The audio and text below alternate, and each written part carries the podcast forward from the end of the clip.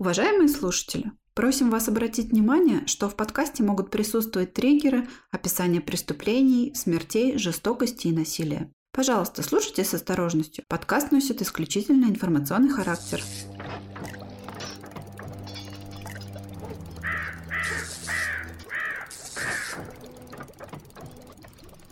Всем доброго времени суток. Это не очень регулярный подкаст «Зрачок Ворона», в котором мы, его ведущие, рассказываем вам жуткие истории вместо сказок на ночь. В этом подкасте мы обсуждаем военные преступления, техногенные катастрофы, деятельность религиозных сект, а также на доступном нам уровне разбираем true crime кейсы, известные и не очень. Да, обсуждаем религиозные секты, уже десятый выпуск, а у нас не было еще ни одной религиозной Нам секты. Надо просто шапку сменить. Ах, ну, зато у нас сегодня кое-что интересное, продолжение нашей прошлой темы.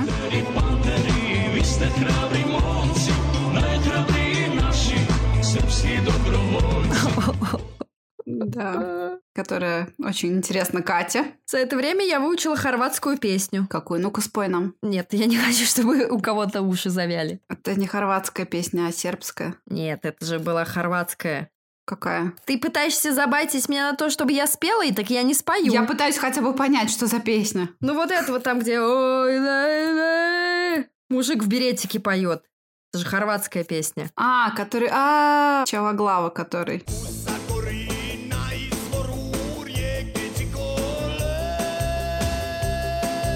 Да. Да, это хорватская песня, сорян. Я думала, ты про пантери. Сербские добровольцы. Да, к сожалению, неделька вышла занятая, поэтому мы немножечко так выбились из ритма, но сейчас уже все пойдет как обычно. Почему это мы выбились из ритма? Я уже живу в своем ритме. Прихожу с работы, сажусь писать, читать текст, потом ложусь в два часа ночи спать, и так каждый день. Ну, а теперь предлагаю перейти к продолжению нашей темы. И мы окунаемся и погружаемся в эту добрую историческую сказку. Ну... Не совсем добрую, конечно. Не совсем историческую. И не совсем сказку. Не совсем сказку. Погружаемся в эту лужу. В болотце. Пучину истории. В прошлый раз мы остановились на событиях Второй мировой войны, что она закончилась. Они проиграли, наши победили. Ты помнишь же? Конечно. Там, где партизаны еще говорили свои лозунги перед тем, как их вешали. Как звали лидера? Партизан, лидера коммунистов в Югославии. Хороший вопрос. Звали его Иосип Броз Тито. Я сейчас сижу и вспоминаю эту собачку, которую, помнишь, из «Оливера и друзей». Я такая, ну так, Тито, а как же полностью его имя? В принципе, это неплохой якорь для запоминания. Это ассоциации. Итак. После Второй мировой войны премьер-министром Югославии становится руководитель Народной освободительной армии, который, естественно, коммунист. Yeah. Он был человек вообще очень интересный, очень любопытный, на мой женский взгляд. Родился он, предположительно, седьмого мая тысяча восемьсот девяносто второго года. Он телец. Да, он тоже телец, почти как ты. Слушай, Степенац восьмого мая родился, а Тито седьмого мая. Hmm. Совпадение? Не думаю. Он родился в крестьянской семье хорвата и славянки, воевал в составе австро-венгерской армии Первой мировой. В итоге он был ранен на этой войне и попал в плен к русским. В России он задержался на целых пять лет. То есть он пять лет жил в России, в том числе якшался с большевиками, успел отсидеть в тюрьме, несколько раз оттуда сбегал, насколько я помню. Позже он был усыновлен казахом и женился на русской девушке. Боже, какая у него судьба разнообразная. Да, у него невероятные приключения хорвата в России. Угу. Дальше он в тридцать седьмом году возглавил Компартию Югославии, а во время Второй мировой руководил основными силами сопротивления фашистов, после разгрома которых он закономерно становится руководителем страны. При его жизни, да и после нее, вокруг него кружило очень много разных слухов, порожденных неординарностью его личности и разными его талантами, которыми он обладал, которые были не совсем-то, в общем-то, свойственны выходцу из крестьянской семьи. Одним из таких ключевых слухов про него было то, что он якобы является русским, хм. что, что настоящий Иосип Броз погиб на войне, а какой-то из русских, да, коммунистов присвоил его личность. Подмена? Да, с таким далекоидущим планом, чтобы захватить в будущем Югославию. Такой, короче, очень хитрый план. Хм. Очень сильное колдунство. Основным аргументом, который поддерживал эту теорию, был тот факт, что он всю жизнь разговаривал на сербо-хорватском с сильным акцентом, таким своеобразным акцентом. Знаешь, как Сталин тоже по-русски всегда говорил с акцентом, кстати. Mm. По-русски он говорил очень хорошо. Необычно. По-русски он говорил практически без иностранного акцента, и он даже знал вятский акцент. Ну, здесь можно было бы, конечно, свалить на то, что он пять лет пробыл в плену, да? Ну, он действительно хорошо его выучил, он здесь жил, он был женат на русской девушке, а его акцент, с которым он просто полиглот на хорватском, сербо-хорватском языке, он связан с тем, что он же еще и славянский знал. И вот это был акцент, характерный для той области, в которой он родился. Угу. Но мало кто это знал, что и породило в итоге такие сплетни. Угу. Был другой слух, к примеру, что он был польским незаконно рожденным дворянином. Все потому, что он действительно знал много языков. Кроме, например, русского, славянского и сербо-хорватского, он знал еще и чешский, и немецкий. Также он умел играть на рояле. Как бы часто ли крестьян учат играть на рояле? Ну, как он, он не совсем уж прям крестьянин от сахи, но он не был из интеллигентной семьи. Mm. Может быть, он просто, в принципе, талантливый человек, раз в сто лет такие случаются. Ну, скорее всего, это наверняка. Плюс он хорошо танцевал, фехтовал, он был очень таким элегантным типом. Боже, это мужчина-мечта, просто мужчина-мечта. Ему там шили его вот эти идеальные, сюр... как они называются, господи, кители, сюртучки, не знаю. Ну, короче, он всегда классно выглядел, ему это нравилось. Он был гедонистом, любил, как я уже сказала, красивые вещи, а также красивых женщин. Ты дамский угодник. Актрис красивых, любил хорошее винишко и вискарик. Красивый вид из окна он очень любил. Ну, в общем, он очень любил жизнь. Он был, кстати, пять раз женат. Mm-hmm. У него было пять фактических жен. Прелестно. Одну из которых, по-моему, последнюю жену он еще и посадил под домашний арест, и она там просидела. За что он посадил ее? Наверное, года... За то, что подозревал, что она хочет государственный заговор какой-то организовать, mm. какой-то госпереворот. Ну, там мутная история, на самом деле. Даже весьма лояльно он с ней поступил. Ну да, могло быть и хуже.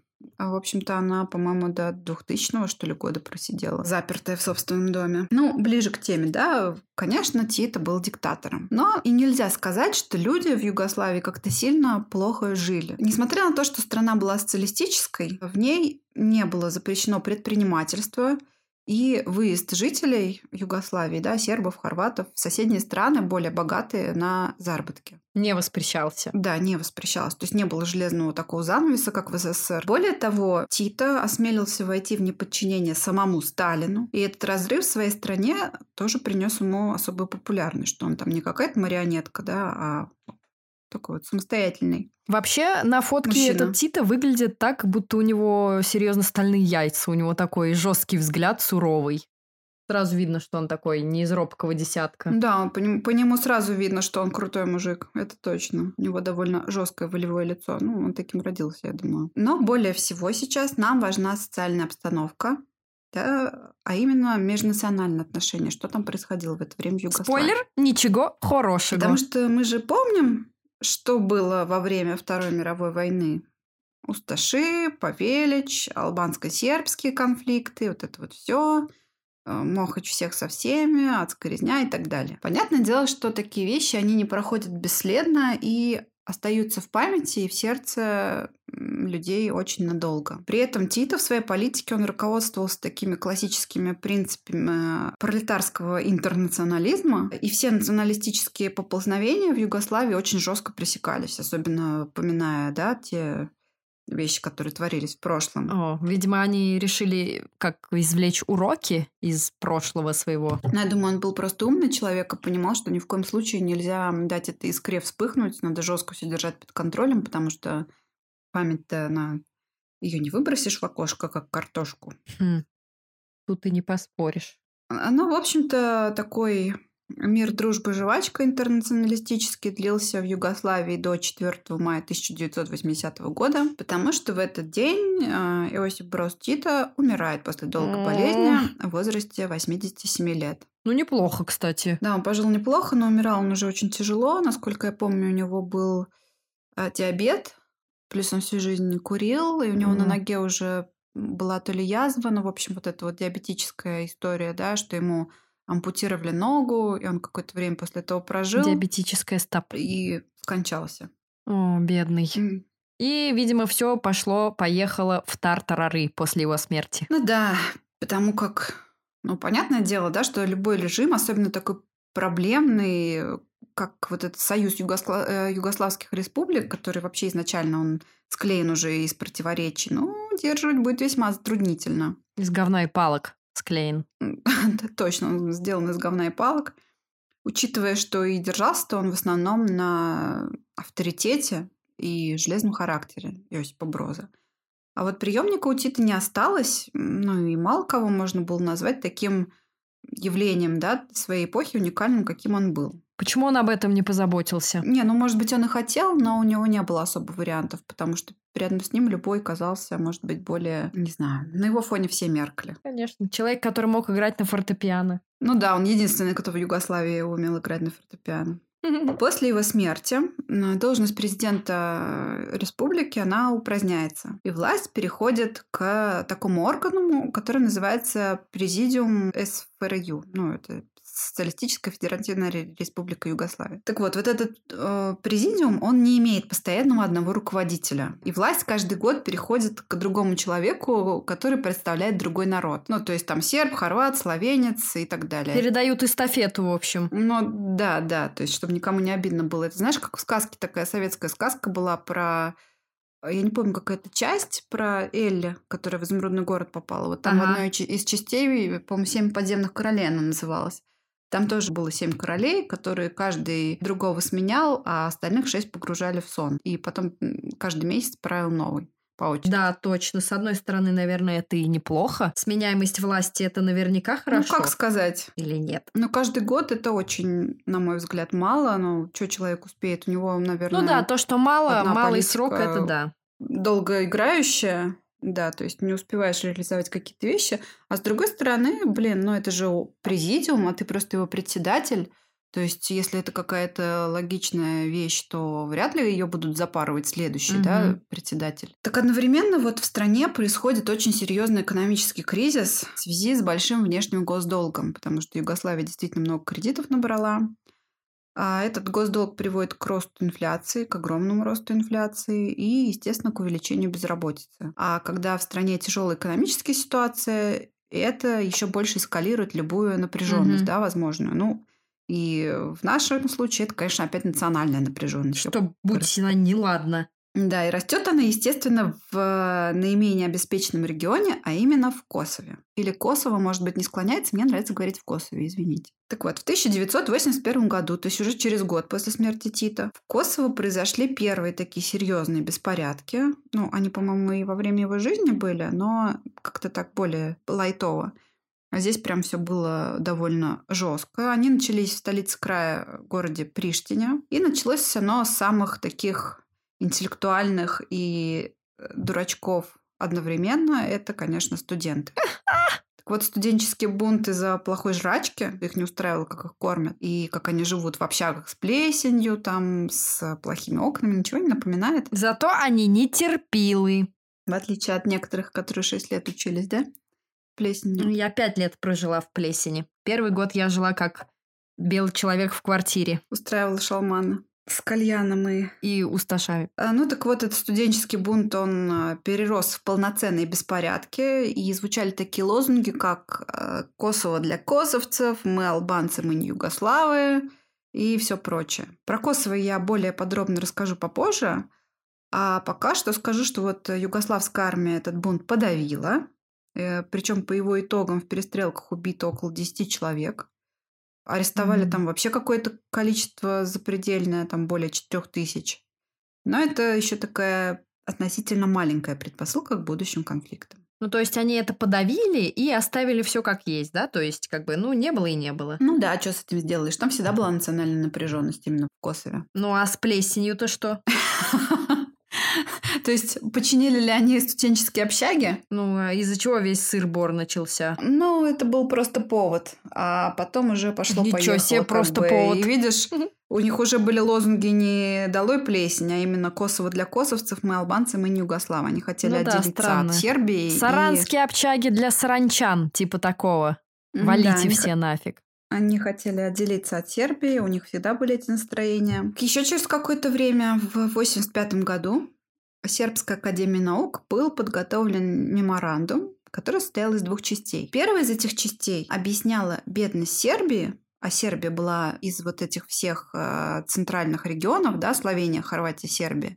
Сербия была самой бедной из них. Угу. И вот э, этот меморандум объяснял бедность Сербии правлением Тита, потому как э, Иосип Броз, насколько мы помним, он же был полукровкой хорвата-словенцем. Ну и логично предположить, что он осуществлял диверсию относительно Белграда.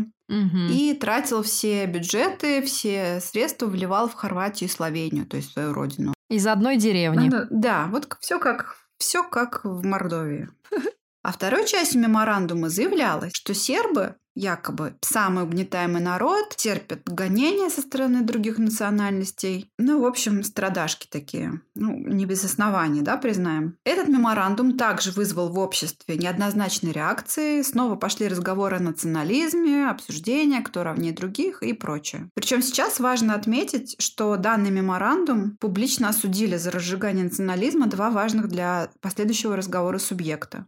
Это Слободан Милошевич и Радован Караджич.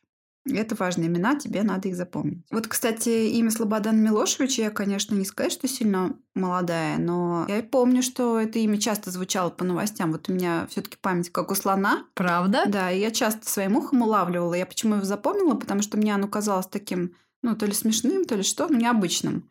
Еще и имя Кофи Аннан я тоже хорошо помню. Вот из, из детских воспоминаний о новостях. Вечно же новости гоняли. Короче, первый-то как раз, да, вот э, Слободан Милошевич как раз в это время он э, становится довольно популярным сербским политиком. Угу. В восемьдесят девятом году его вообще изберут президентом Югославии. Он что исповедовал? Коммунизм? Да, угу. Именно. Он коммунистический политик, то угу. есть э, пока что еще Советский Союз жив-здоров. Но это ненадолго. Ага. В восемьдесят седьмом году он посетил Косово, где бурлили все еще непрекращающиеся столкновения албанцев с сербами. Страсти. Да, страсти албанцев с сербами. Ух, так двусмысленно прозвучало. И вот э, там, в разговоре с демонстрантами, он произнес известную фразу: «Никто не смеет вас бить». И после этого он еще всю ночь выслушивал многочисленные жалобы косовских сербов на свое тяжелое положение в этом регионе, в их регионе, да. Вообще, как бы резонно, конечно, можно их представить, что они там были недовольны. Это мы еще пока что непонятно. Они враждуют друг с другом. Ну, вообще, можно, конечно, представить. Все эти события, да, все вот эти жалобы, ага. вот они оказали на нового сербского лидера такое колоссальное влияние, и считается, что в этого момента он... Как бы, знаешь, у него немножко сдвинулось там что-то в голове по фазе. Из такого типичного коммунистического лидера, у которого все равны, он становится как бы таким лидером национального самосознания сербов. Короче, он стал паладином. Ну, что-то для сербов типа, да, он почувствовал, что ему надо стать угу. паладином для сербов. Аура защиты включилась. Ну, это неофициально еще раз, да, то есть он ничего такого не э, провозглашает, но да, во-первых, аура защиты, во-вторых, видимо, почувствовал, что тут как бы можно хайп словить или там, ну, есть на это mm-hmm. нужда, спрос есть. А он сам серб или хорват? Да, да, он сам серб. Mm-hmm. Вот в восемьдесят девятом году в Косово снова происходит столкновение, причем погибло, кажется, больше ста человек, около ста двадцати пяти, то есть это уже серьезно. Офигеть, это уже не шутки. Да. Это не студенческое бузатерство. Да, из-за плесени. Да десять-то много, да, а сто двадцать пять это уже совсем много. Угу. Вот, ну а чем сильнее становился национализм сербов, тем сильнее в противовес, естественно, как и в прошлой истории, блин, рос и национализм других народов Югославии. Особенно хорватов. Не только хорватов. двадцать пятого июня у нас тут первый пошел. Потому что двадцать пятого июня девяносто первого года о своем выходе из состава Югославии объявляет неожиданно Словения. Самая экономически развитая республика, самая дальняя от Сербии, получается, она там вообще... Ага. То есть Сербия, она такая вытянутая с севера на юг, на самом востоке, а Словения, она такая угу. маленькая, она прям на границе там наверху с Австрией. Самая маленькая и самая экономически развитая. Вот как да, так? Да, да. Потому что, наверное, ты знаешь, У нее была близость все-таки к западным странам, там было много заводов. Короче говоря, двадцать пятого июня лидер Словении объявляет о взятии границ государства под свой контроль. Премьер-министр Югославии распоряжается отправить в Словению войска Югославской народной армии в нокаут и остановить неподчинение Любляны. У нее не было цели разрушать страну, да? Не было цели убивать граждан. Словенцев, потому что, естественно, это тоже граждане Югославии. Угу. Просто думал, что это какой-то местечковый такой. Ну, как, может быть, не думал так, но надеялся, что это можно будет подавить как-то без крови. Угу. Но, однако, это все-таки стало началом мини-войны, которая продлилась всего десять дней. Но хочу сказать, что в это время народная армия югославская более-менее достойно себя вела. То есть у них было гораздо больше жертв, чем у словенцев. Это достойно себя вести? Ну, то есть они не стреляли. Угу. Они ну, старались поняла, не, да, не но... стрелять, стреляли в них словенцы. Если себя кто-то тут вел как не очень хороший человек, то это словенцы. Ну, все за свободу, понимаешь? Когда ты борешься за свободу, это считается, может любое оправдать. Угу. Как бы. Для Европы это все оправдало. А седьмого июля, так что сегодня годовщина, да, под нажимом угу. Европы было подписано мирное соглашение, согласно которым Югославская народная армия, я буду ее дальше ЮНА называть, Угу. выводила свои войска из Словении. А Словения, в свою очередь, обещала притормозить с принятием независимости, повременить на три месяца. Но эта передышка ничего не изменила, они не передумали. И в декабре приняли Конституцию независимости. Быстренько были признаны там в качестве независимой республики большинством стран через какой-то Они время. Не боялись там вот так быть обособленно в Югославии? Наоборот, они очень этого хотели, и одной из причин, кстати, были упреки Белграда в том, что они кормят дотационные регионы, типа того же Косово. Угу. Потому что у них-то экономика была повыше, заработок побольше, те-то вообще голодные были, поэтому все излишки Словении, вместо того, чтобы оставлять там, чтобы они могли в свою же пустить, да, в свою республику, все шло на кормежку этих албанцев. За время этой короткой десятидневной войны погибло сто шестьдесят пять человек, из которых сто сорок пять – это юна и всего девятнадцать словенцев. Нормально они их так. Да, ну, действительно. Они реально, юна не была готова к тому, чтобы убивать. Она была готова к тому, чтобы, не знаю, там, условно говоря, резиновыми дубинками кого-нибудь поколотить, но никто не ожидал, что это настолько серьезно обернется. Угу.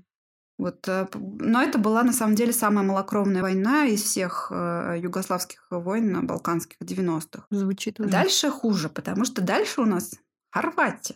Наша любимая Хорватия. Несмотря на то, что преступления усташей, казалось бы, только недавно происходили на этих территориях, именно в Хорватии было самое большое количество смешанных браков, до семнадцати процентов. То есть, казалось бы, ассимиляция проходит успешно, да, потому что у каждого там в кого ни плюнь, у каждого твоего, условно, семнадцатого друга кто-то из родителей, или серб, или босняк, или кто-нибудь еще. А сербы при этом составляли в Хорватии около двенадцати процентов населения. То есть, ну, нормально, mm-hmm. да, да, на десятая часть. А но проживали они в основном так компактно на территории, которая находится географически близко к Сербии, прям почти примыкает к ней. Мы с тобой про нее в прошлый раз говорили. Это та самая территория, которую во время сопротивления туркам называли «война крайной». Или войны краины. Сербская краина? Да, то есть военной границей. Угу. Но в конце восьмидесятых, но в конце восьмидесятых в Хорватии к власти приходит некий господин по имени Франьо Туджман, у которого папаня был партизаном. Угу. По-моему, он даже погиб от руки то ли усташей, то ли немцев, по-моему, немцев. Так вот, этот Франьо Туджман, казалось бы, да, вот не зря говорят, что если твой батя слушает Эс И Ди Си, то ты будешь слушать Моргенштерна. Вот тут то же самое. Казалось бы, Франьо Туджман, сын убитого националистами человека, партизана. Mm, он развесил, Он при короче. этом является ярым националистом. И внутри он самый настоящий усташ. Я это говорю не просто так, потому что, к примеру, в тысяча девятьсот восемьдесят девятом году Туджман выпустил книгу, или это, может быть, работой правильно назвать, исторической, потому что он, по-моему, историк, которая называлась «Пустоши исторической действительности». И вот в этой книге он усомнился, во-первых, в количестве жертв Холокоста. Он утверждал, что масштабы Холокоста преувеличены. Сейчас это вообще очень опасная тема, лучше не раскрывать на эту тему рот. Тогда, видимо, было еще можно, но это как бы считалось, как это сказать, дурным тоном. Дурным тоном. Да, но мало того, что он усомнился в масштабах Холокоста, так еще он усомнился в реальности геноцида сербов. Ну, не было ничего такого в годы войны. Oh. Да, усташей не было, ну, вернее, они были, но они были хорошие ребята, сербы все врут. Печеньки раздавали на пороге. Да, вот хочется сказать, попробовал он, бы он написать, знаешь, постик ВКонтакте сейчас на тему того, что... масштабы Холокоста преувеличены, или мемасик какой-нибудь выложить про табор уходит в небо. А, да, я думаю, ему пришлось несладко. Да, или знаешь, вот, например, как-то раз он заявил, про меня часто пишут, что моя жена сербка или еврейка. Так вот, я счастлив, что моя жена не еврейка и не сербка. Кошмар, вот он свинота. Да, сейчас трудно себе представить, что было бы с политиком, который бы мог такой ляпнуть. Его бы, конечно, наверное, размазали. Да его бы захейтили бы сразу. Закенселили. Да, ЛГБТ-сообщество и все толерантные люди. Да, он бы извинялся перед всем еврейским народом кем-нибудь лично. Так вот, сербы, которые в это время проживали в Хорватии, они, конечно, были весьма обеспокоены нарастающими вот этими тенденциями, ее сепарскими настроениями. Они не хотели отделяться от Югославии, да, то есть, считая это родимой Сербии. Угу. Они были очень озабочены своим статусом как нации в будущем, потому что вещи действительно происходили, прямо сказать, для них очень неприятные. Например, язык в Хорватии, который, как ты помнишь, был сербо-хорватский. Стал хорватский. Именно. Ты прям как будто там была. Он был переименован просто в хорватский. Появился запрет на использование кириллицы, потому что сербы-то писали кириллицей, а хорваты те же слова писали латиницей. Так вот, появился запрет кириллицы в официальных документах. Обалдеть. Также им запретили иметь свои радио и телепередачи, хотя такие имели славянцы, венгры и даже, блин, албанцы. Это вообще какое-то ярое, такое ясное, очевидное угнетение. Это так и есть. Это, это, это даже я тебе больше скажу. Были запрещены газеты и журналы на кириллице. Из школьных программ изымались тексты по сербской истории, изымали сербских писателей, поэтов. И даже переименовывали географические объекты, то есть названия улиц, которые были посвящены каким-то сербским деятелям. Слушай, ну вот плохо же это всегда все заканчивается. Ну плохо это заканчивается. Ну зачем они так я делали? Я не могу тебе сказать, бро. Мне кажется, что это... Я не знаю, это какое-то заражение воздуха, может быть, которое от усташей еще не успело выветриться. Миазмы. А они снова это подхватили. Это, в частности, Франьо Туджман. Сербов, которые проживали за пределами вот этой сербской краины, заставляли подписывать так называемые листы лояльности. Это угу. типа справки или, знаешь, как заявления, в которых они должны были выражать преданность правительству Хорватии. А отказ от подписания такого листа влёк за собой потерю работы. То есть, если ты откажешься э, подписывать верность царю, тебя нафиг попрут из твоего топ-диспансера. О, жестко. Я бы не расстроилась, конечно, но ладно. Тебя бы и на другую работу не взяли, что ты думаешь? Пришлось бы косточку есть. Да меня бы не погнали, в любом случае, но не суть. Не погнали бы ее, ага. А, потому что ты бы подписала лист лояльности? Нет, просто там слишком мало сербов было бы. Но не спеши думать, что в этот раз мы с тобой, как и в прошлом выпуске, будем жалеть сербов. Нет, не всегда. Достанется всем. И сербам тоже. Нужно только немножко подождать. Но пока, конечно, мы им сочувствуем.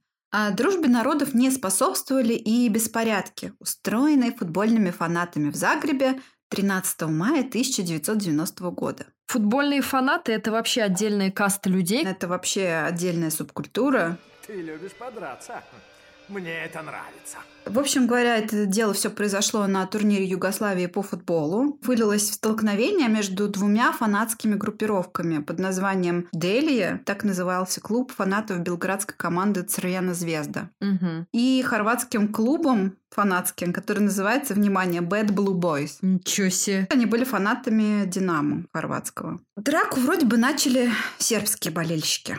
Но в итоге все переросло в полноценный махач. Короче, настоящая потасовка. Это была не просто потасовка, это была целая кровавая баня, в ходе которой пострадали сотни человек, mm-hmm. а серьезные травмы получили восемьдесят пять. Да, кстати, еще хотела сказать, что мы, конечно, не будем сильно подробно все разбирать, но начальником вот этой фанатской группировки «Делия», которая болела за белградскую команду «Црвена Звезда», был такой чувак, тоже очень интересный, Желька Рожн... Рожнатович или Рожнатович, хрен знает, как у них. Желька? Да, его звали Желька, по прозвищу Аркан. Раньше был такой напиток «Гжелька». Крыжмелька! Тьфу, блин, крыжмелька была. Крыж... Крыжмелька. А, точно. Так вот этот Крыжмелька, он станет в будущем сербским таким героем, неоднозначной личностью. Ну, он будет такие фоточки делать с фронтов, как в Инстаграм. А, да, девочки, угадайте, где мы. Да-да-да, знаешь, типа он такой впереди стоит с брутальным видом, с автоматом. Сзади его бойцы тоже в картинных позах и стоят, типа, крутые парни. Они на стиле, прям настоящие bad blue boys. Ну, не совсем, они тигры. Их называли тигры Аркана. А, да? Да, он даже где-то фоткался с тигренком. После этого я вообще его не взлюбила. Что он мучит тигренка бедного. И у него, по-моему, было девять детей. Ну, короче, такой герой-любовник. А еще он был бандюком в Европе. Воришкой. И... Но зато он прославился тем, что... Якобы продавщицам магазина, которых он грабил, там ювелирку, все дела, он дарил розу. Как Мамору Сан. А, точно. Да. Он же ничего не делал. Вот как раз он был руководителем белградской фанатской группировки. И есть версия, что это тоже специально с умыслом было сделано, но это не точно. Просто есть люди, которым нужен адреналин, которые все время в самую кровавую кашу. Да, просто сумасшедшие. В девяностом году... Также снова начались гонения на сербскую православную церковь. Хорваты нападали на священников, вламывались в церкви во время службы и устраивали там панк-молебны. Господи, бедные священники. Сейчас бы Варк Викернес бы тоже пох- похвалил бы ну, их. Слушай, они это от имени католической церкви устраивали, так что вряд ли бы он их похвалил. А, тут э, ясно. Нет, они, знаешь, это разорили православную церковь. А, ради католической церкви. А. Сейчас вернемся к шоу Girls на канале Культура. Да, точно. Вот они также нападали на священников, как я уже сказала, вламывались в церковь во время службы. Так, это. А, и даже они.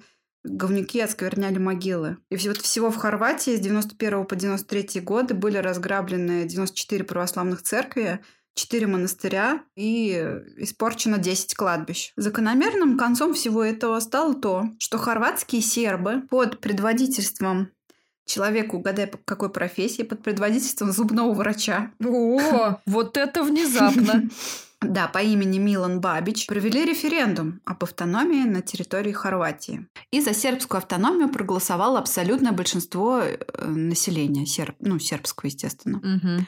Однако окончательное решение об отделении, вот сейчас внимательно, от Хорватии, Крайна приняла только после того, как сама Хорватия приняла резолюцию об отделении от Югославии через восемь дней. То есть они не то, что, знаешь, такие сразу залупились, первыми полезли на рожон. Они провели референдум, выяснили, что они не хотят отделяться от Югославии. И уже после того, как хорваты все-таки приняли независимость, они тоже тогда сказали, ну, раз уж не избежать этого, то тогда и мы отделяемся от Хорватии. Ну, то есть они еще предоставили выбор или как? Да, они хотели одного. Они хотели просто остаться в составе Югославии. Они не хотели хотели отделяться от Сербии, да, от власти Белграда, потому что они понимали, что, да, они останутся один на один с людьми, которые гнобят их культуру, запрещают их культуру, запрещают писать на кириллице. Mm, это так печально. Неуважительно относятся к православию, то есть их абсолютно можно понять. Это абсолютно естественное желание и право, самое интересное, это право любого человека в цивилизованном обществе.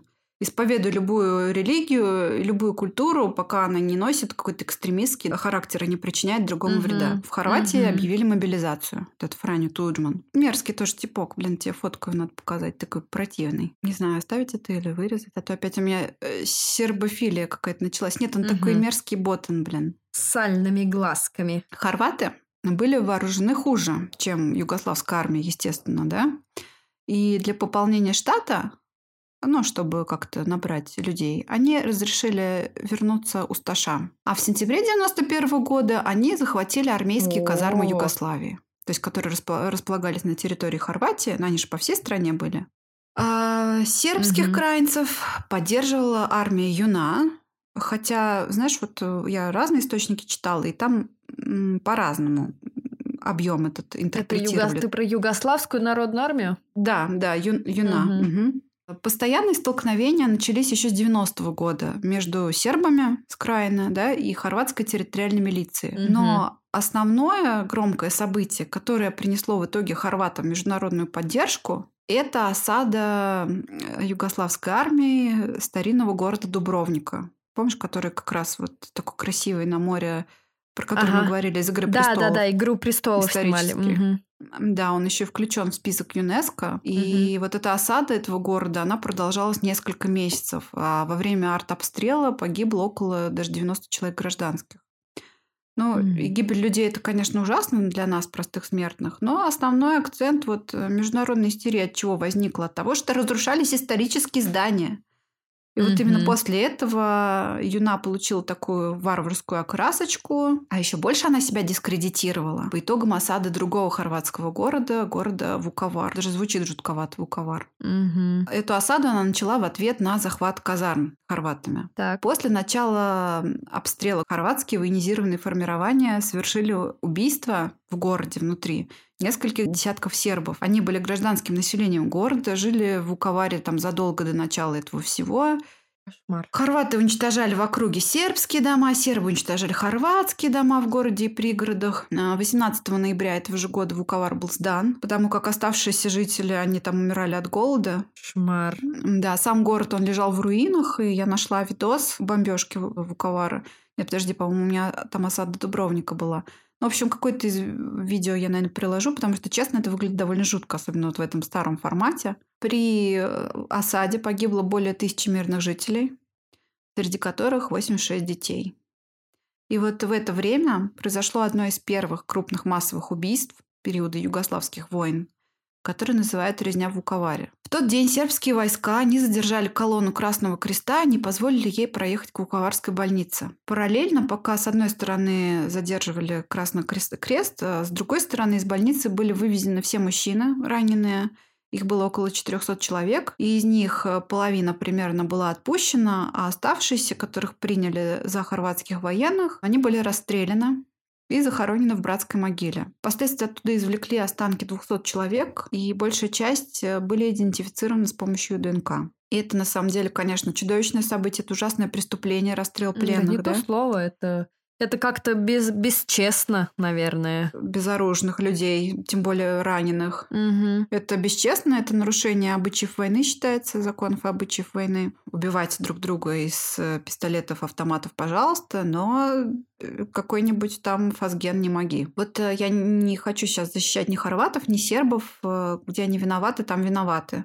Но ты знаешь, я, опять же, не защищаю. Я хочу сказать, что когда находишь, будучи сербом, да, например, труп сослуживца, которого взяли в плен хорваты, и которого пытали и фактически mm-hmm. сожгли аппаратом для автогенной сварки. Это было в фильме как раз, помнишь, mm-hmm. «Война – это ад». Mm-hmm. Да, кто хочет, может посмотреть, но никому не советую, если честно. Никому не советую, не советую смотреть на ночь. Там просто жестокие кадры вот, убийств. Нет, там не, не жестокие кадры, это не совсем так. Там нет кадров последствия убийств. убийств. Да, там последствия войн, к чему приводят войны, и что потери несут обе стороны, и что война – это жестокое мероприятие, это действительно ад. Или, например, продолжая эту тему, да, если находишь, входя в город, группу убитых сербских детей, во всяком случае, я не знаю, правда это или нет, но я сама лично находила в интернете свидетельство военной журналистки итальянской Милены Габанелли, и она очень популярная журналистка, то есть она сейчас очень активно комментирует то, что происходит у нас тут, на наших границах. Нынешнюю ситуацию. Да, и вот она, эта журналистка, в то время она была как раз в Вуковаре э, после его взятия, и ее в Вуковар вез, как раз помог ей туда въехать вот этот Крыжмелька, Аркан. Угу, угу. А, вот, и она как раз свидетельствовала о том, что там были убитые сербские дети. Так вот, я понимаю, почему со- солдатскому уму, да, ведь это не самый искусный и тонкий ум из всех возможных, остановиться и не зверствовать в ответ может быть довольно тяжело. То есть, когда видишь такое, хочется мстить. Хотя это неправильно. И, конечно, начальники должны это пресекать всячески. Тем более, что человек, которому ты мстишь, может быть, вообще к этому никак не причастен. Ну, глаз разума в такой момент затихает. Да, война из нас делает не совсем нормальных людей. Чуть ранее, в октябре, вот войсками этой новоиспеченной нашей сербской краины был осуществлен захват местности вокруг города Хорватская угу. Костеница. В итоге большая часть хорватского населения были вынуждены бежать из этой местности. И остались только сто двадцать стариков и больных угу. в трех деревнях. В итоге все они были расстреляны, несмотря на возраст и физическую неполноценность. И позже пятьдесят шесть человек были захоронены неподалеку от деревни Бачин, А еще пятьдесят пять человек захоронены в неизвестных местах. Но если что, и хорваты-то не особо отставали. Или вообще, может быть, даже и обгоняли. Вот, к примеру, в окрестностях города Сисок, балканские названия, угу. было арестовано и пропало без вести около шестьсот десять человек. Причем сто двадцать из них женщины. Куда дель шестьсот десять человек? Многих позже находили убитыми. В городе Госпичи хорватами было расстреляно более ста сербов гражданских. А предположительно после смерти... Но это не точно. Будем считать по умолчанию эту приговорку везде, ко всем с таким свидетельством в последующем тексте. Угу. Предположительно, после смерти над телами глумились. Например, вставляли взрывчатые предметы в голову и поджигали запал. И хорошо, если это было после смерти. Обеими сторонами совершались и другие военные преступления. Например, женщины срывали серьги, прямо вырывали из мочку шеи, отрезали пальцы, чтобы снять какие-то кольца, которые тесно сидят, и перстни. Вырезали золотые зубы, иногда даже у еще живых людей.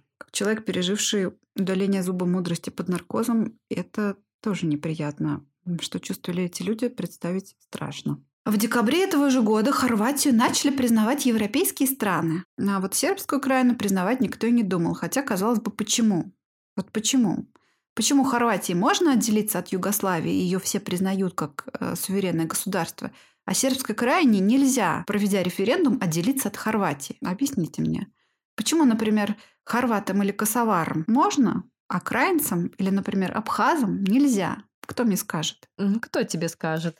Ну, демократическая Европа. Кто из вас мне скажет? Ты прям, тебе надо на трибуну. Слушай, ну, может быть, они это не признавали, потому что сербская окраина и так образовалась в результате. То есть они изначально сами захотели уже отделяться от уже начавшейся отделяться всей этой Югославии. А чем это плохо? Ну... Вот ты мне скажи, кто имеет право на самоопределение? Народ же? Ну, народ, очевидно. Народ — это государство или государство — это народ? Что первично? Народ, естественно. Государство было создано, чтобы облегчить э, жизнь народу. Это как общественный договор, чтобы всем было комфортно предоставить друг другу соцгарантии.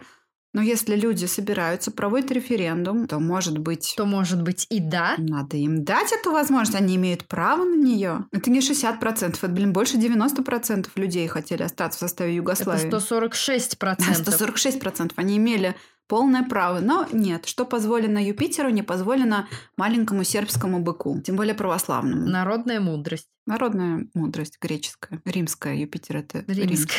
Да. второго января девяносто второго года было подписано перемирие, в соответствии с которым э, Юна начала вывод войск из Хорватии, предоставив линию э, фронта войскам сербской окраины лично. В это же время на фронт начали приезжать добровольцы ООН. Насколько я помню, вывод войск э, начался потому, что на Белград наложили санкции. Я не буду долго рассказывать все военные действия, это как бы нам, мы же девочки, нам это неинтересно. Ага. Мы все больше про ноготочки, про реснички, про отрезанные ручки. Да. Что? А? А, что? Где? Что? Где? Что? В результате война в вялотекущем режиме длилась до тысяча девятьсот девяносто пятого года. А вялотекущим почему? Ну, так сказать, с переменным успехом. Видимо, не было таких активных. Не угу. совсем, потому что открылся новый фронт. Параллельный угу. импорт, параллельная война. А именно боснийская война, угу. к которой мы сейчас плавно перейдем. И в ходе которой, в ходе этой войны, также участвовали все стороны. И хорватские бойцы, и сербско-краинские. Господи, да дайте вы уже им спокойно выяснять отношения. Нет, все лезут, куда-то лезут. Да, дайте нам спокойно убить друг друга. Да. Но к девяносто пятому году сторона сербской окраины была также измотана войной. Они были готовы рассмотреть мирный план. Но Туджман от него отказался, потому что он же чувствовал, что сила на его стороне. Он был довольно такой... товарищ залупистый, с гонором, очень амбициозный. Да, он был готов завершить войну только на своих условиях. Естественно, это был только военный путь. Ишь, какой! В итоге, я хочу сказать, окраину слили даже Белград и Слободан Милошевич лично. Потому что он фактически позволил войскам ООН встать между Сербией и окраиной. В каком-то смысле он ее, можно сказать, продал. Но это же неправильно? Я не знаю. Я считаю, что это неправильно. Но я политик хреновый. И если ты борешься за справедливость, то стой до конца. Да, то как-то неловко получилось перед своими братьями. Да, с одной стороны, да. С другой стороны, может быть, он хотел такой ценой... малых жертв удержать свою собственную страну от каких-то более ну, тяжелых та последствий. Ну, тоже его страна, считай, была. Ты права. Я уже смотрю с позиции, что он только... Нет, ты знаешь, Я, наверное, смотрю вот с какой позиции. Он уже понимал, что эту войну не выиграть. И он уже даже не смотрел на Краину как на свой кусок, потому что знал, что не сможет его проглотить. И... Он пытался отделаться меньшей кровью? Да, он фактически продал вот эту Краину, и ценой было снятие санкций, которые еще в девяносто втором году были наложены. Я считаю, что он был очень наивен. Он в каком-то смысле решил договориться с дьяволом. Да. И забыл, что дьявол-то как раз-таки он всегда обманет. Не зря его лукавым называют. Он заберет и Краину, и Белград, и твою Слободан душу. Он просто еще не знал этого. Я-то сейчас уже знаю, сижу. Mm-hmm. В девяносто пятом году хорваты, несмотря на все действующие соглашения и защиту, в кавычках, сербской Краины войсками ООН, вторгаются на территорию Краины. В ходе ряда военных операций, в числе которых была и печально известная операция под названием «Буря», готовить которую хорватам помогали кто? Кому нужнее всего? Кто у нас самые большие борцы за мир во всем мире? Mm. ООН? Американцы. Американцы. А, американцы. Да, да, в девяносто четвёртом году между США и Хорватией был заключен договор о военном сотрудничестве, и американцы радостно бросились помогать хорватам. Во время бури, в которой участвовали, кстати, и боснийские мусульмане, войска хорватов в количестве двести тысяч человек были без лишних слов пропущены в Краину миротворцами ООН, mm-hmm. которые там вообще-то находились, чтобы защищать людей Краины, а не позволять их убивать беспрепятственно. Что-то какая-то вообще безысходность получается для краиновцев. Это самая настоящая безысходность. Это просто... Я даже не знаю, с чем это сравнить. Короче, по итогу этой отважнейшей героической операции было убито около тысяча триста мирных жителей. В числе особо выделившихся событий я хочу назвать авиаудар по колонии беженцев, в результате чего погибло четверо детей и шестеро взрослых, то есть всего десять человек. А в другой местности колонну украинских беженцев, которые оттуда пытались бежать, их забросали камнями. Mm-hmm. Хорваты, гражданские, тоже мирные жители. В результате чего одна женщина сербская mm-hmm. даже скончалась. Видимо, может быть, ей в голову попало. Как они прямо-таки братья с большой буквы. Да. Братья и сестры. Да, все как в сорок втором году.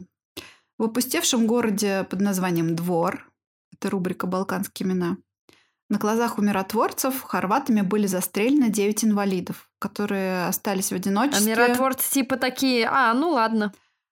А, ну, трудно судить на самом деле. Ты знаешь, они скорее не потому, что они злые, да, не потому, что им это нравилось. Потому что они прекрасно знали, что когда человек захмелел от войны, когда он борзый с пистолетом, ну, он просто застрелит тебя нахрен, и все. А учитывая, что вокруг куча хорватов и там довольно маленькие части миротворцев, ну, у них просто не было выбора. У миротворцев нет оружия? У них есть оружие, но их очень мало, и они практически не могут, не могли в ряде ситуаций на это воздействовать. То есть здесь, я думаю, они скорее от этого... Хотя, с другой стороны, блин, они были все-таки, они все-таки пропустили их Краину. Это же ООН. Неужели они не боялись, э, хорваты, что это какие-то последствия за собой повлечет, если они начнут еще убивать миротворцев? Мы с тобой про ООН поговорим дальше. Mm-hmm. В следующей части еще более подробно. Это будет вообще самая жопа пригорающая часть. У меня до сих пор стул весь в подпалинах от того, когда я читала про эти вещи. Но это не будем забегать вперед. Ну, короче говоря, были застрелены девять инвалидов, которых никто не забрал из интерната для людей с психическими расстройствами. Может быть, у них не было родственников. Но, в общем, они остались в покинутом городе. О, какой кошмар. Как это ужасно, боже мой. О. Это ужасно. А в городе Груборы было убито шесть сербских стариков, которые не смогли уехать, а в городе Воеводе девять. Mm-hmm. Может быть, они не смогли уехать из-за старости, может быть, не захотели там, да, скотину бросать. Не знаю, почему они не уехали. Вот большое количество сербских сел было просто уничтожено, и в итоге маленькое вот это недогосударство, сербская Краина, оно перестало существовать. Печально. После победы госсекретарь США заявил, что сербы сами виноваты, потому что, как мы уже поняли, они носили короткую юбку и спровоцировали хорватов наступлением на город Бихач. Жертва всегда виновата. Они не всегда были жертвами, но в данном случае, конечно, это было несправедливо. В первую очередь тем, что надо было просто признать их право на независимость и все. А немцы же разделили с Хорватией, цитирую, «радость победы за столь величественную акцию». Это сказал немецкий посол в Загребе. Ну, то есть, наконец-то произошло давнее воссоединение нацистов с усташами. Это был девяносто пятый год, да. Теперь чуть-чуть надо отмотать назад, потому что на самом деле этот конфликт был далеко не единственный. В череде войн после распада Югославии, как я уже сказала, и более того, одновременно действовало несколько фронтов. То есть в то же время, как развивались сербские, хорватские и албанские националистические настроения, не отставали от них и боснийские мусульмане. Потому что, как мы помним, кроме Словении, Хорватии и Сербии, в Югославию mm-hmm. входила еще и Босния и Герцеговина. И Македония. Где, кстати, Македония? И Македония. По-моему, там не было войны вообще, в принципе. Но минимально ее затронуло. Там тоже был конфликт, но я про него как бы здесь не буду говорить, потому что, да, он не такой кровавый, как вот эти разборки. И я решила, что и так у нас дофига инфы. Но последний, кстати, Черногория вышла из состава Югославии. Да. Черногорцы — это верные друзья Сербии. Ваша гильдия распалась. Да, ваша гильдия распалась, точно. Так вот, население Боснии и Герцеговины Герцеговина составляла примерно сорок семь процентов мусульман было, тридцать один процент сербов, треть и семнадцать процентов хорватов. При этом в крупных городах население было довольно сильно перемешано между собой. А вот вне крупных городов, да, где-то в провинции, там mm-hmm. сербы территориально занимали самую большую географически площадь. Блин, они же доминируют. Почему так получалось? Они не доминируют. Видишь, они доминируют э, по площади, но они не доминируют количественно. Ну да, да, да. Они живут более расселенно и владеют большим количеством земель, в силу того, что они, наверное, очень mm-hmm. много хозяйством занимались сельским. То есть около половины всех земель Боснии и Герцеговины им принадлежало. Вот одновременно с началом войны в Хорватии ситуация в Боснии тоже начала накаляться. Потому как, во-первых, с фронтов возвращались добровольцы-хорваты и добровольцы-сербы, да, грубо говоря, они могли быть соседями там в одном доме. И вот каждый из фронта привез свою правду и рассказывал там свои истории, как это было. А во-вторых, в правлении Боснии тоже ощущалось очень сильное разделение по национальному признаку. А, причем мусульмане, они идентифицировали себя скорее как отдельную нацию, а не религиозную группу, да, хотя фактически, как мы, наверное, тоже помним, это были славяне, исповедующие да, ислам. Это вообще необычный феномен. Ну, может быть, их можно сравнить как татары у нас на территории России. Слушай, ну они татары-то не славяне. Татары ну, это тюрки. Твоя правда. А в это время к власти в Боснии и Герцеговине приходит еще один интересный персонаж, который прям пара для Тамары Франьо Туджмана. Алия Изетбегович родился восьмого августа в старой интеллигентной семье боснийской. И именно он принес вот то, что нам для полного счастья не хватало в этом кипящем балканском котле. И именно исламский фундаментализм. Mm-hmm. сорок пять лет он написал работу под названием «Исламская декларация», в которой, в частности, я вот сейчас приведу такую знаменитую цитату его. «Не может быть мира или сосуществования между исламской верой и неисламскими социальными и политическими институтами. Государство должно быть выражением религии и, должны, и должно поддерживать ее моральные концепции». Что мы говорим светскому государству? Не сегодня. Именно.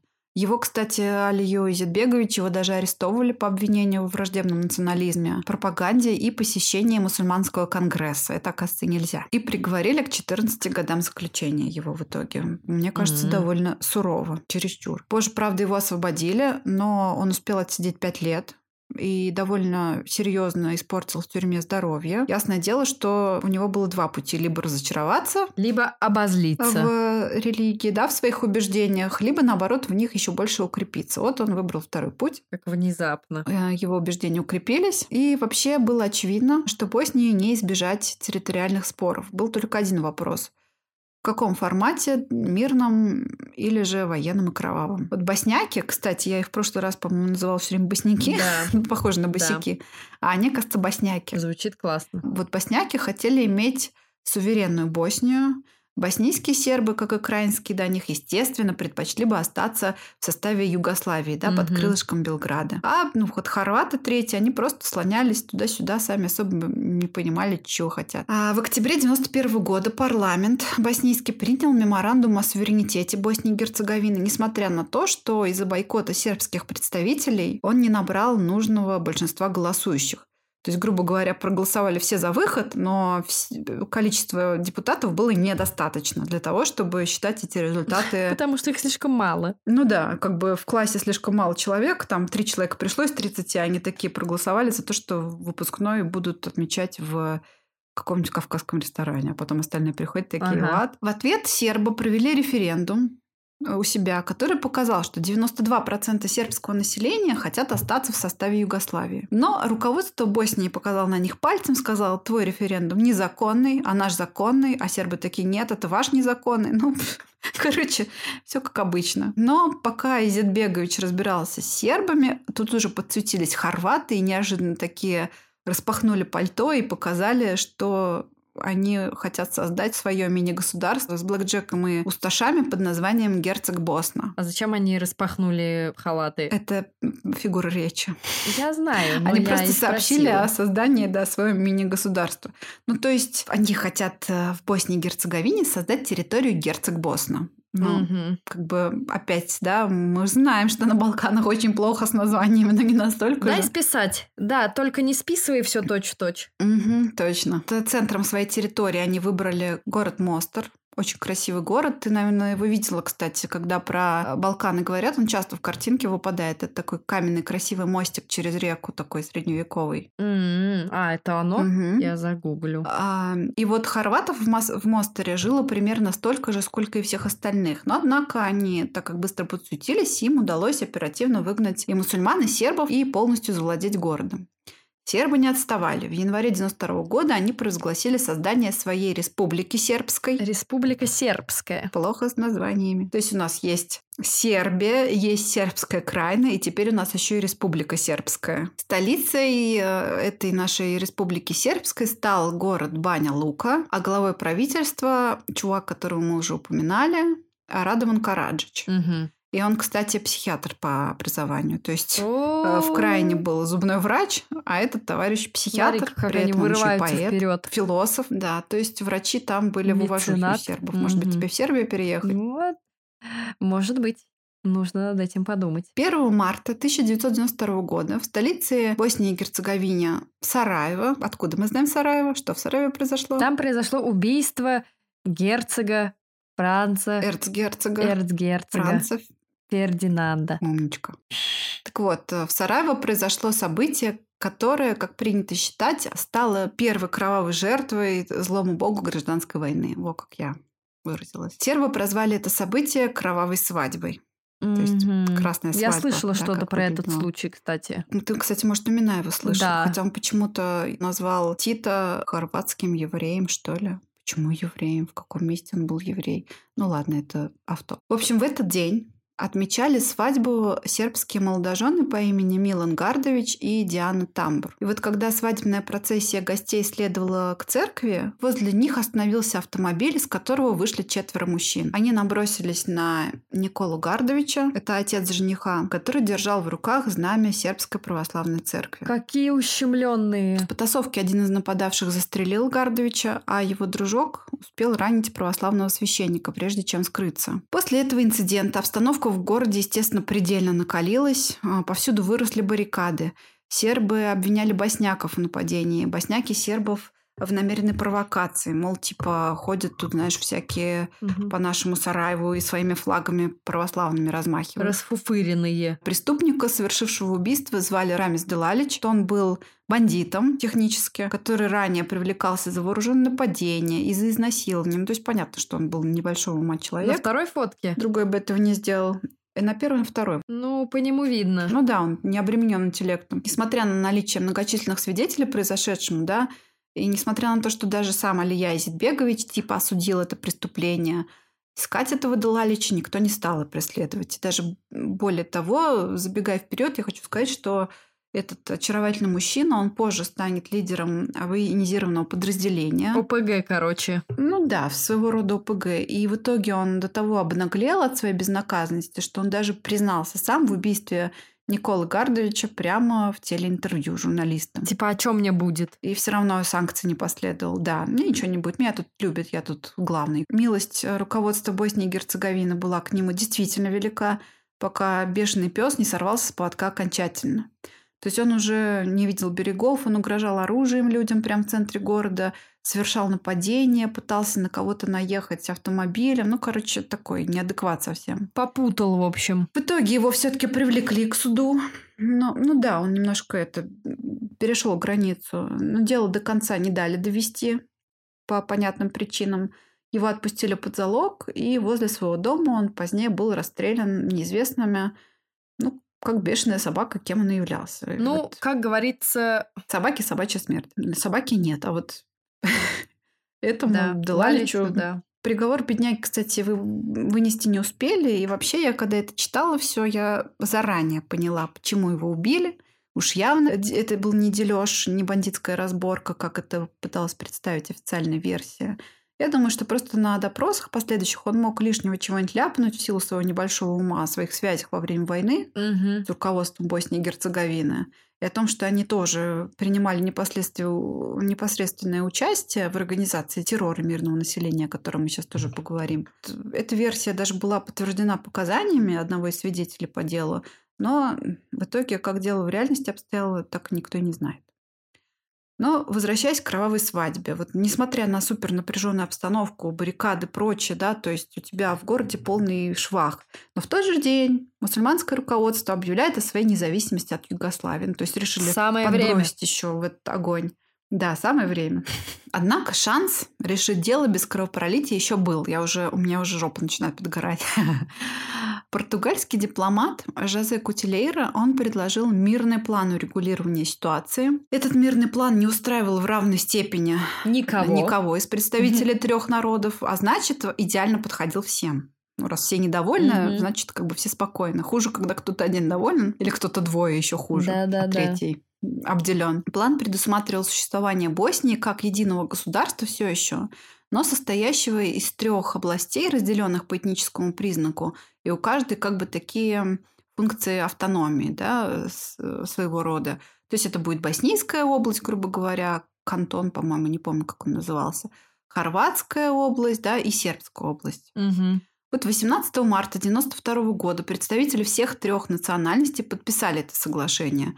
Мата Бобан подписал за хорватов, Радован Караджич за сербов и Изетбегович подписал за мусульман. Кстати, там есть фотка Радована Караджича, он да, там я вижу, с Ратко Младичем. Такой с львиной прической. Угу. Да, да, да. Типичный точно. Психиатр. Точно. Казалось бы, знаешь, тут и сказки конец, слава богу, все хорошо закончилось, но... Видимо, нет. нет. Не все так просто. Вскоре, как предполагается, после общения с послом Соединенных Штатов Америки Циммерманом, американцы, Изетбегович отзывает свою подпись с этого соглашения. Ну, что началось? Да, ну нормально же сидели, что начинать? Ага. Если кто-то хочет знать, что я считаю по этому поводу и на чьих руках кровь всех погибших граждан Боснии и Герцеговины в этой войне, то теперь вы знаете, кто это все устроил. Я для себя точно это знаю. Мусульманское руководство вместо этого, да, пока те пребывают в тихом шоке, мусульманское руководство принялось готовить какие-то вооруженные силы. Вот они хитрецы. В подкрепленной США надежде получить не треть Боснии, как им предлагалось, а всю целиком Боснию, пусть даже вооруженным путем. Ты знаешь, такой посол США с такими рожками: зачем тебе треть, когда ты можешь получить все? Ага, не говори. Боже, ну стоит ли это того, а? Вот опять вот эти смерти. Ну, не знаю. Ну, он был мусульманским фундаменталистом. Он мечтал сделать э, такую идеальную мусульманскую страну. Угу. Но что из этого получилось, все сейчас знают, что из себя представляет Босния и Герцеговина марионеточная. По поводу того, вообще, кто лучше всех был вооружен в начале войны, да, нам это мало интересно, но так, для понимания общего. Я опять нашла противоречивые сведения, потому что про сербские историки пишут, что Сербия не могла оказывать полноценную военную помощь и особо этого не делала. А вот западные историки утверждают, что наоборот, Республику Сербскую до начала войны активно подзуживал и Белград Милошевича, и там Юна, и, ну, короче, хрен его знает. Вот у боснийцев, к прочим формированиям, были также идейные добровольцы, а-ля вот, ну, у них была группировка, называлась «Зелёные береты», и в нее, кстати, входил вот этот Рамиз Делалич, который был убийцей сербов на свадьбе. Угу, который с низким интеллектом. Да. Хорваты своих-то точно поддерживали, эти вообще не пропадут. двадцать седьмого марта девяносто второго года в Боснию вошли регулярные части из Хорватии. В сербско-боснийском селе Сиековац хорватскими подразделениями совместно с мусульманами было убито большое количество мирных жителей, до семидесяти сербов. В том числе были и дети. Также по старой доброй хорватской традиции была сожжена православная церковь и уничтожено немало домов. По пути хорваты совершали и другие военные преступления. Также они отрезали пути доставки гуманитарной помощи из Сербии в Бanja-Луку, да, в столицу Республики Сербской. Угу. Столкновения и этнические чистки распространились на все районы Боснии и Герцеговины. Из сербских районов начались депортации хорватов и мусульман. Аналогично сербам пришлось бежать в Республику Сербскую из центральных частей. Погоди, вот, то есть, получается, на тот момент там была Сербская Краина, Республика Сербская и Сербия, правильно? Это все разные... Да, да, это все разные территориальные вещи. Mm-hmm. Краина – это в Хорватии, Республика Сербская в Боснии, а Сербия – это главная Сербия. В Боснии и Сербия да. – это Сербия. Изетбегович, точно так же, как и хорваты до него, он объявил об экспроприации казарм югославской армии, а также потребовал вывести войска. Это, знаешь, логично. Типа, мне нужна твоя одежда, а ты, типа, вали отсюда и не выпендривайся. Точно. шестого апреля, то есть уже через месяц, оперативно Боснию признают США, Хорватия, ЕС. Что, разумеется, сделало что? Успокоило ли это конфликт? Нет, это его только ускорило, естественно. Для чего это и делалось, в принципе. Все с расчетом делалось умными западными странами. В тот же день Республика Сербская, естественно, объявляет о своей независимости. Обрати внимание, они тоже выжидали. Они не лезли ну, на рожон. У них выхода не остается. Я не защищаю сербов. Я не сербофил. Да, им просто не оставили выхода. В этот же день начинается осада Сараева. И вот эта осада Сараева – это один из печальнейших эпизодов этой войны. Самая продолжительная европейская блокада города в Европе. Она продлилась... тысяча четыреста двадцать пять дней, то есть wow. дольше, чем блокада Ленинграда. Сербская армия вела постоянные обстрелы города снаружи, а внутри люди страдали от голода, от болезней, и хуже всего был террор со стороны вооруженных бандформирований боснийских мусульман, которые тоже там творили полную жесть, убивали мирных боснийских сербов, которые тут, блин, вообще ни при чем, они просто заложники ситуации оказались. Убивали они мирных хорватов, организовывали подпольные бордели. Ну, в общем, просто жесть. Вот, кстати, к примеру, одна из самых известных банд под руководством некого Мушана Тополовича по прозвищу Како. Угу. Ну, Како. Ну, Како. Как и есть Како. Что-то он не скрывал. Он бывший рок-музыкант, контрабандист, преступник, филантроп. Просто хороший человек, видимо. Да. Позже он стал боснийским военачальником. И вот эта его группировка, они пытали, убивали сербов в сарае, а тела вывозили к карстовой яме и сбрасывали их вниз. В девяносто третьем году его также благополучно шлепнули. Ему было тридцать шесть лет. Видимо, он тоже был обладателем деликатной информации. Его похоронили в безымянной могиле, а потом выкопали обратно и уже похоронили а, с воинскими почестями. После войны из этой ямы извлекли двадцать девять тел, но работы были остановлены. То есть, скорее всего, по политическим мотивам, потому что плохими могут быть только сербы в этом конфликте. Априори. Неизвестно до сих пор, сколько там тел еще осталось на дне. Шмар. Но сербы тоже как бы вели себя соответственно. Угу. И насиловали, и убивали. Про насиловали вообще я даже не хочу этого говорить. И ладно. В окрестностях города были созданы, знаешь, своего рода концентрационные лагеря. И сербами. У них были лагеря Тернополье, Амарска, Кератерм. У боснийцев были лагерь Силос. Блин, как-то это цинично, Силос. Силос – это же перегной, нет? Силос, Виктор Бубань и Челебичи. А был и хорватский лагерь тоже, Дретель, mm-hmm. правда, только один. Вот там везде, в каждом из них практиковались пытки, изнасилования, убийства. А сербская военизированная группировка также создала еще и сексуальный лагерь. В здании гостиницы вели на влас. И в этом концлагере держали молодых женщин в Боснии, которых тоже постоянно насиловали. Mm-hmm. Они там для этого и находились. А на крышах домов постоянно дежурили снайперы.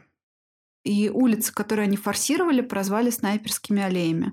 То есть, отправляясь на работу, а люди ходили на работу, потому что им надо было получать хоть какие-то деньги, и вообще город как-то должен был функционировать. Вот отправляясь на работу, люди ежедневно подвергались риску оказаться под прицелом. И причем при этом, отстреливаясь, каждая сторона использовала мирных жителей в качестве живого щита. Там я Шмар. приложила, кстати, фотку, ты можешь посмотреть. Где Босния, по нашивкам видно, что это боснийский солдат, а в окружении мирных жителей, которые скорчились, там закрывают уши, голову, а он, знаешь, посмотри, он прям, у него такой адреналин, он там один, он как будто счастлив прям на этой фотке, он ждет, что будет дальше, а люди нормальные, которые еще не поражены язвой войны, они в ужасе. восемнадцатого мая тысяча девятьсот девяносто третьего года боснийская девушка Адмира Исмич, ее жених, серб Бошко Баркич, сербские имена, угу. попытались перебраться из мусульманской части города в сербскую, чтобы позже бежать в Белград. Они были женихом и невестой. И вот Бошко дал взятку какому-то боснийскому бандиту, взамен на чего ему гарантировали мирный проход по мосту на территорию сербов. Но однако после того, как они достигли середины моста, снайпер открыл огонь. И вот юноша погиб мгновенно, а раненая девушка еще жила какое-то время, она подползла к нему, обняла его и тоже скончалась. Там вот есть тоже их фотография, где они лежат. Их тела пролежали на мосту шесть дней. Солдаты ООН отказывались их забирать, несмотря на то, что у них было... Ну, у них, они же их же называют голубые каски, то есть, чтобы было видно, что это миротворцы. Mm-hmm. Но они отказывались забирать их тела, потому что, блин, они боялись быть убитыми, потому что понимали, что никто не станет смотреть, что они миротворцы, и их просто шлепнут. Но в итоге сербские солдаты смогли их вытащить из-под огня и похоронили вместе. Шмар. И позже вот Адмиру и Бошко, их даже прозвали Ромео и Джульетта из Сараева. И по этой довольно грустной и красивой истории был Красивая снят фильм. Фотка, да. Убийцы так и не были найдены, привлечены к ответственности. Сейчас они, возможно, живут счастливо, спокойно, родили своих ну, детишек. Это... Впрочем, ничего нового. Да, а эти ребята уже никогда у них ничего будущего не будет. В результате обстрелов погибало много мирных людей. Вот, к примеру, артобстрелы продуктового рынка Маркаля стали причиной гибели шестьдесят восемь человек в девяносто четвёртом году и сорок три человек в девяносто пятом году. Хотя, кстати, а. сербы конкретно эти обстрелы отрицали. Они утверждали, что... Обстрел произведен не со стороны их позиций, и обвиняли боснийцев в провокации с целью легального привлечения войск НАТО к разрешению конфликта. Mm-hmm. Ну, то есть, понятно, да, что они сами типа обстреляли, чтобы был прецедент по обращению в НАТО. Международным сообществом версия сербов не была принята.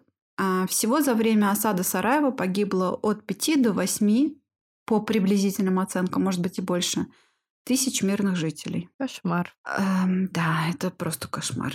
Сейчас немножко уйдем из столицы. двадцать второго апреля мусульмане открыли артиллерийскую стрельбу по сербскому пригороду Сараева под названием Илиджа. Они вели прицельный огонь по военному госпиталю, казармам, нападали на военных. Ранее в Сараево из-за взрыва, в котором обвинили Белград, вот на Сербию были наложены санкции. Угу. И чтобы добиться их снятия, Милошевич согласился вывести войска. Кстати, хорватские части не трогали, только сербские. Хорватские как бы, ну, пофиг, они остались. Вот босняки делали все, чтобы не дать солдатам Юна уйти без потерь. И когда колонна военных начала выход из города, по ней был открыт огонь, и погибли солдаты. Ну, конечно, вывод войск был для боснийских сербов печален. Ну, как бы стрёмно, когда тебя покидает такая сила, но никто не мешал желающим выходить из Юна, чтобы вступать в армию Республики Сербской. Угу. К примеру, так поступил некий генерал по имени Ратко Младич. Генералы, генералы. Это тоже важное имя. Знакомое Он стал... имя. Да, потому что я уже несколько... сотен раз тебе о нем mm-hmm. рассказывала. Это, знаешь, как артобстрел, когда я чем-то заинтересована, просто осколки во всех летят, абсолютно во всех. Моего бедного мужа. Да, это точно. Тебя, в моих коллег. Ну, ладно, это авто. А, короче, Ратко Младич. Он стал впоследствии командующим армией Республики Сербской.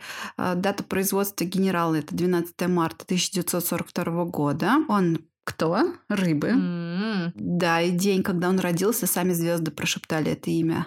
Сребреник. Лирическое отступление. Но позже. В армию Боснии и Герцеговины. О, моя любимая часть, господи. В армию Боснии и Герцеговины тоже прибывали новобранцы. К примеру, мусульманские маджахеды из разных mm-hmm. стран мира, которые воевали не ради территориальной ценности Боснии и Герцеговины. Это им, наверное, было так вторично.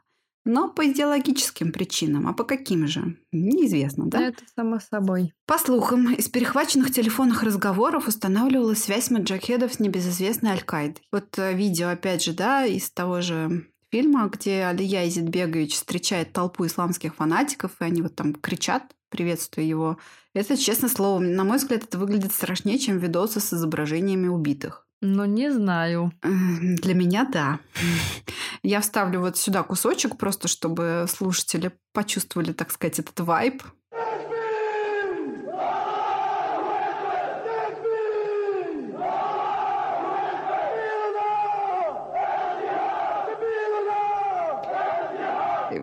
Вот если вы его уже послушали, то прочувствовали. Я тоже. У меня вот, когда такое слышу, у меня аж мурашки. Ну, можно представить, что там. Мечи на их поясах там на фотографии. Эти мечи называются ханджера, и они вовсе не для красоты.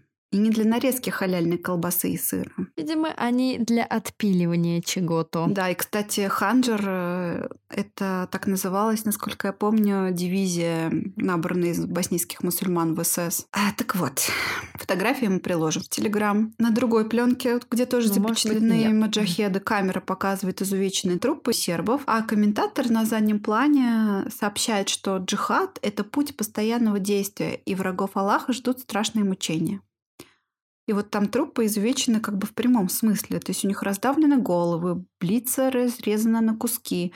На других фотографиях подрезанные головы, с которыми они охотно позируют. В Коране же такого нет. Это уже интерпретация частная, скажем так. А еще страшней, на мой взгляд, выглядит буйство мусульман в православной церкви, как они там стреляют из автоматов по распятию, опрокидывают, топчут иконы. И вот, ты знаешь, я как бы сама-то скорее агностик, или, может быть, это даже атеист. Но вот такой радостный энтузиазм при осквернении того, что для других кого-то свято, это как-то прям не по себе становится. Не простить. Просто да. Чувствуешь, что для этого человека нет ничего святого, и вот он прям, во-первых, он тупой, угу. А во-вторых, он страшный человек, он же ни перед чем не остановится. Да, получается. Ну, в общем, так. Мы приложим ссылку с тобой, наверное, на этот видос. Но это нельзя смотреть беременным, детям до двадцати одного года, нервным, и на ночь это вообще никому нельзя смотреть. Да, мы тут сидим нервные и на ночь все это. Ну, мне, мне кажется, у меня уже иммунитет. Мне как бы норм. Это тебе кажется, это не я действует. Думаю. Ну, не, ну, может быть, какие-то жуткие вещи, да, но вот это вот я уже столько увидела, пока готовилась к этому выпуску. Фотографии пересмотрела. Мы, конечно, их прикладывать не будем в телегу. Может быть, я пару ссылок только приложу, и сможете сами перейти и посмотреть. Но там прям крипово.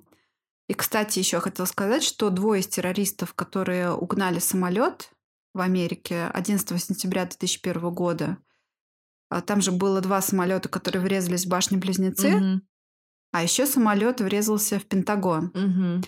И вот двое из террористов, угнавших пентагоновский самолет, они были маджахедами родом из Саудовской Аравии, ранее воевавшими где? Добровольцами в Боснии. Угу. Это, видимо, важно. Никто, конечно, не видит, но я сейчас улыбаюсь, как бы, ну, грустно улыбаюсь. Это слышно по твоему голосу.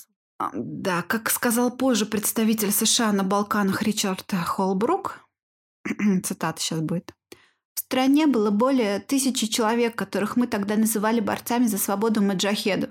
Теперь мы знаем, что это была Аль-Каида. Оказывается, некоторые из угонщиков самолетов одиннадцатого сентября обучались или воевали в Боснии. Мы их вычистили, и им пришлось продвинуться дальше на восток в Афганистан. То есть, если бы не Дейтон, мы бы сражались с террористами глубоко в ущельях и пещерах Центральной Боснии в самом сердце Европы.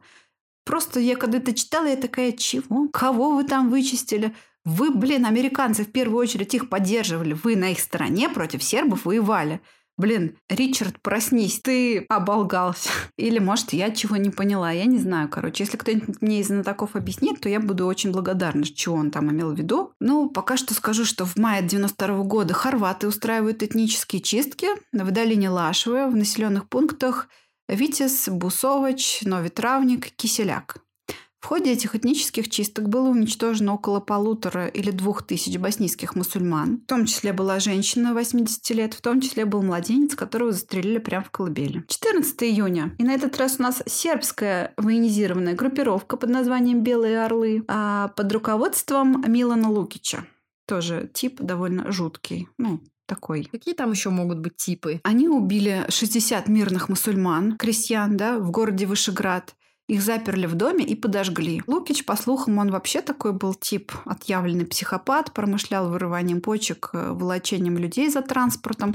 Ну, хотя вот первое я не знаю, а второе звучит довольно реально. Там вообще многие это любили делать. То есть привязывать человека и волочить его за машиной, пока не наступит смерть. Вот эти белые орлы, они, по-моему, и держали этот дом утешения, в котором издевались над боснийскими девушками и женщинами. Вот этот Милан Лукич, он, знаешь, при Караджиче выполнял роль такого Григора Клигана, при Тайвине Ланнистере. То есть, но он внешне соответствующий, такой неприятный тип. Я тебе сейчас тоже покажу фотку, она у меня есть. Ну, внешне, кстати, он не страшный. Просто он, видимо, жуткий. Такой, в целом, ничего. Здесь он уже старый. Нет, он жуткий. У него типичная сербская внешность, мне кажется. Он жуткий. Но по нему видно, что... да, чем он промышляет. шестнадцатого июня девяносто второго года югославские войска по соглашению, о котором мы говорили выше, они покидают город Тузлу. И по ним снова открывают огонь. Есть тоже видео на Ютубе. Погибло от пятидесяти до двухсот военных. В разных источниках мне разная инфа попадалась, поэтому прилагаю и минимальный, максимальный порог. двадцать седьмого июня девяносто второго года боснийские сербы снова сжигают около шестидесяти мусульман в селе Бековац. Мусульмане занимаются тем же самым в сербских селениях в округе Сребреницы, а также жепы и подраванье. четырнадцатого декабря девяносто второго года боснийские солдаты Насера Орича. И вот Насер Орич — это тоже Калиган, но уже Изетбеговича. М- младший Калиган. Угу. Он даже внешне больше похож на младшего Калигана. На пса? А, да. Ну, он симпатичный так-то, но он такой сальненький. Они атакуют три села, и жертвами стали сто девять человек. Несколько женщин угнаны в Сребреницу и подвергнуты пыткам и насилию. Сожжено около трёхсот пятидесяти домов. На Рождество девяносто третьего года в качестве подарка мусульмане из Сребреницы под командованием того же самого Насера Орича, Орича, Орича устраивают резню в сербских... сербских. В сербских селах Кравица, Шельковичи, Ежештица, Баневичи убито угу. больше пятидесяти человек, сожжена церковь, естественно. Угу. В это время хорваты с босняками дружить уже перестали. И одиннадцатого января хорваты устраивают резню в мусульманских селах Быстрица, Душа, Здримче, Храсница, Узричи. Видя этот тотальный беспредел, Совет Безопасности ООН объявляет зоны вокруг населенных пунктов Сараево, Гаражде, Сребреница, Тузла, Жепа и Бихач так называемыми зонами безопасности. Что это такое? В Сребреницу вводят голландский батальон миротворцев, требуют разоружиться все стороны, которые туда входят, да, которые находятся в данных mm-hmm. зонах. Но тем самым, на самом деле, они вольно или, может быть, невольно, но развязали маленькие боснийские лапки, потому что они, только сделав вид, что разоружаются, они сдали всякое югославское барахло вместо спрятанного в лесах новенького оружия блестящего. После чего они меняют тактику, они продолжают нападать на позиции сербов, на мирные города и села, уничтожать их жителей, после чего там, нашкодив, наубивав, да, нанасиловав, напившись слез, нанюхавшись дыма, тролливали, они ага. быстренько отступают в домик к зоне безопасности, и что ты мне сделаешь? Им совершенно не мешает то, что это запрещено правилами соглашения. Это, во-первых. И, во-вторых, несмотря на то, что в Сребренице находились миротворцы в количестве четырёхсот человек, но, как и раньше, да, мы с тобой это обсуждали, они ничего не могут с ними сделать, с боснийцами. Угу. Они вынуждены только наблюдать всю эту ситуацию. И вот сейчас я это продолжаю рассказывать про как раз двадцать восьмую дивизию мусульманскую под командованием все того же Насера Орича. И сербы такие, ну, вашу мать, а, ну, угу. вот что делать, да? Как они могли пытаться соблюдать условия о ненападении, когда какая-то крыса выбегает, куснет за жопу и тут же убегает обратно? Mm-hmm. Что тут можно поделать? Не входить же в Сребреницу, да, и не убивать солдат прям там, в зоне безопасности, как ты думаешь? Ну, само собой, это уже тоже зашквар. Да. В девяносто четвёртом году хорваты и босанцы снова мирятся. И под нажимом США мирятся в том числе. И вся вот их совокупная ненависть вновь безраздельно принадлежит сербам. Но на самом деле сейчас маленькая-маленькая ремарка еще немножечко умеренно мусульманам. Потому что была и четвертая маленькая страна. Это мусульмане тоже, которые откололись от Изетбеговича. И которые тоже свой маленький анклавчик образовали. Но мы их не будем упоминать, потому что они не были, как сказать, так, силой мощной. Их тоже изетбеговичевские мусульмане били. Тем более всегда проще дружить, когда есть общий друг и наставник. Я имею в виду НАТО, который периодически бомбит сербские позиции с воздуха. И вот в мае отважный босанец Насер Орич внезапно удирает из Сребреницы на вертолете, оставляя командование своей дивизии офицером. Как чувствовал или что-то знал, потому что наступает шестого июля девяносто пятого года. А шестого июля – это день, когда боснийские сербы, терпение которых лопнуло от игр босняков вот в эти кровавые кошки-мышки, они под руководством генерала Ратко Младича начинают захват Сребреницы. Да, и дальнейшие события называют обычно резня в Сребренице или Сребреница массакр. И считается самым массовым убийством в истории Европы со времен нацистов. По официальной версии, двухтысячное войско Республики Сербской подошло к Сребренице и столкнулось с шеститысячным войском басанцев, которые начали отступать вглубь города, на север. И вот пока скромная условно армия Младича продвигалась ближе к Сребренице, командир голландского батальона миротворческого, он запросил у НАТО помощь по защите города. Однако сербы пригрозили убить весь корпус миротворцев и атаковать ближайшие селения, если НАТО не отменит обстрел. Нормально они так. НАТО эти условия принимают, да и видимость на самом деле была хреноватая, что-то чревато для самих летчиков. И одиннадцатого июля сербы занимают Сребреницу. Так как это была демилитаризованная зона, а здесь было очень много мусульманских беженцев, до тридцати тысяч. Все они, конечно, были в полном ужасе, ну, их можно понять. Угу. Они пытались подбиться, знаешь, жались как можно ближе к корпусу ООН в надежде, что те смогут их защитить. Была жара, люди в давке просто толпились вокруг, внутри вот этого комплекса ООН. Голландцы их прогоняли, особенно мужчин. Что происходит дальше? одиннадцатого июля басанские беженцы, мужчины, вместе с членами двадцать восьмой мусульманской дивизии попытались выбраться из города. Но попали под обстрел, и большая часть была уничтожена. Обстоятельства не ясны, потому что кто начал стрелять, непонятно. Кто-то говорил, что это были люди в гражданской одежде, кто-то вообще ничего не видел. Но, тем не менее, позже именно эти люди вроде как составят основную часть убитых в Сребренице. И эта часть, на самом деле, она очень спорная. Ну, действительно ли они были беженцами? Почему там были одни мужчины? Они были ли безоружными? Кто в итоге начал стрелять? Да? Угу. Ничего не понятно. Была еще одна колонна, тоже вооруженная. Она тоже пыталась прорваться в сторону мусульманской территории, но также вроде как попали на армейские разъезды.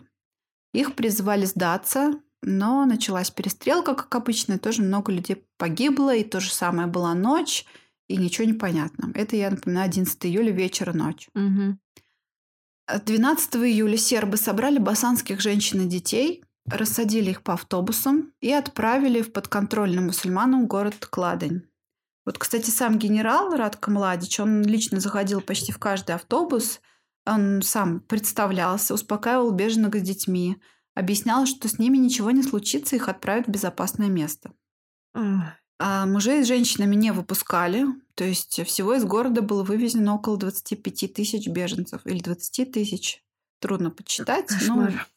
девяносто девять из них процентов – это женщины и дети. При этом миссия ООН в Сребреницу допущена не была. Силы Республики Сербской развернули ее на подъезде. И при этом глава миссии, вот этот вот Питер Волш, он направил в главный офис, который в Загребе в это время располагался, утверждение, что слышал звуки казни или там, как по-английски, executions.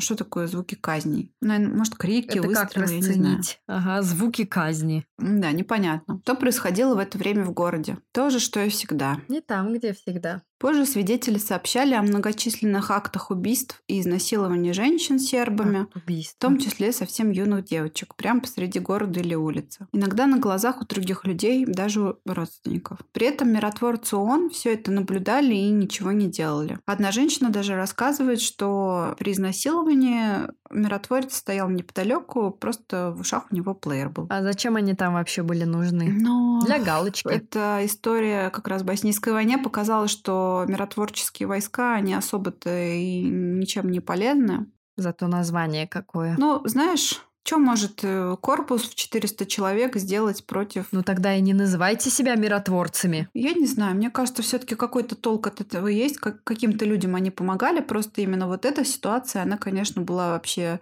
экстраординарно, если мы, опять же, про официальную версию говорим. Мужчины отделялись от женщин и содержались в отдельных помещениях, иногда по двое суток, без еды и воды, либо с минимальным пайком, после чего их уводили на расстрелы.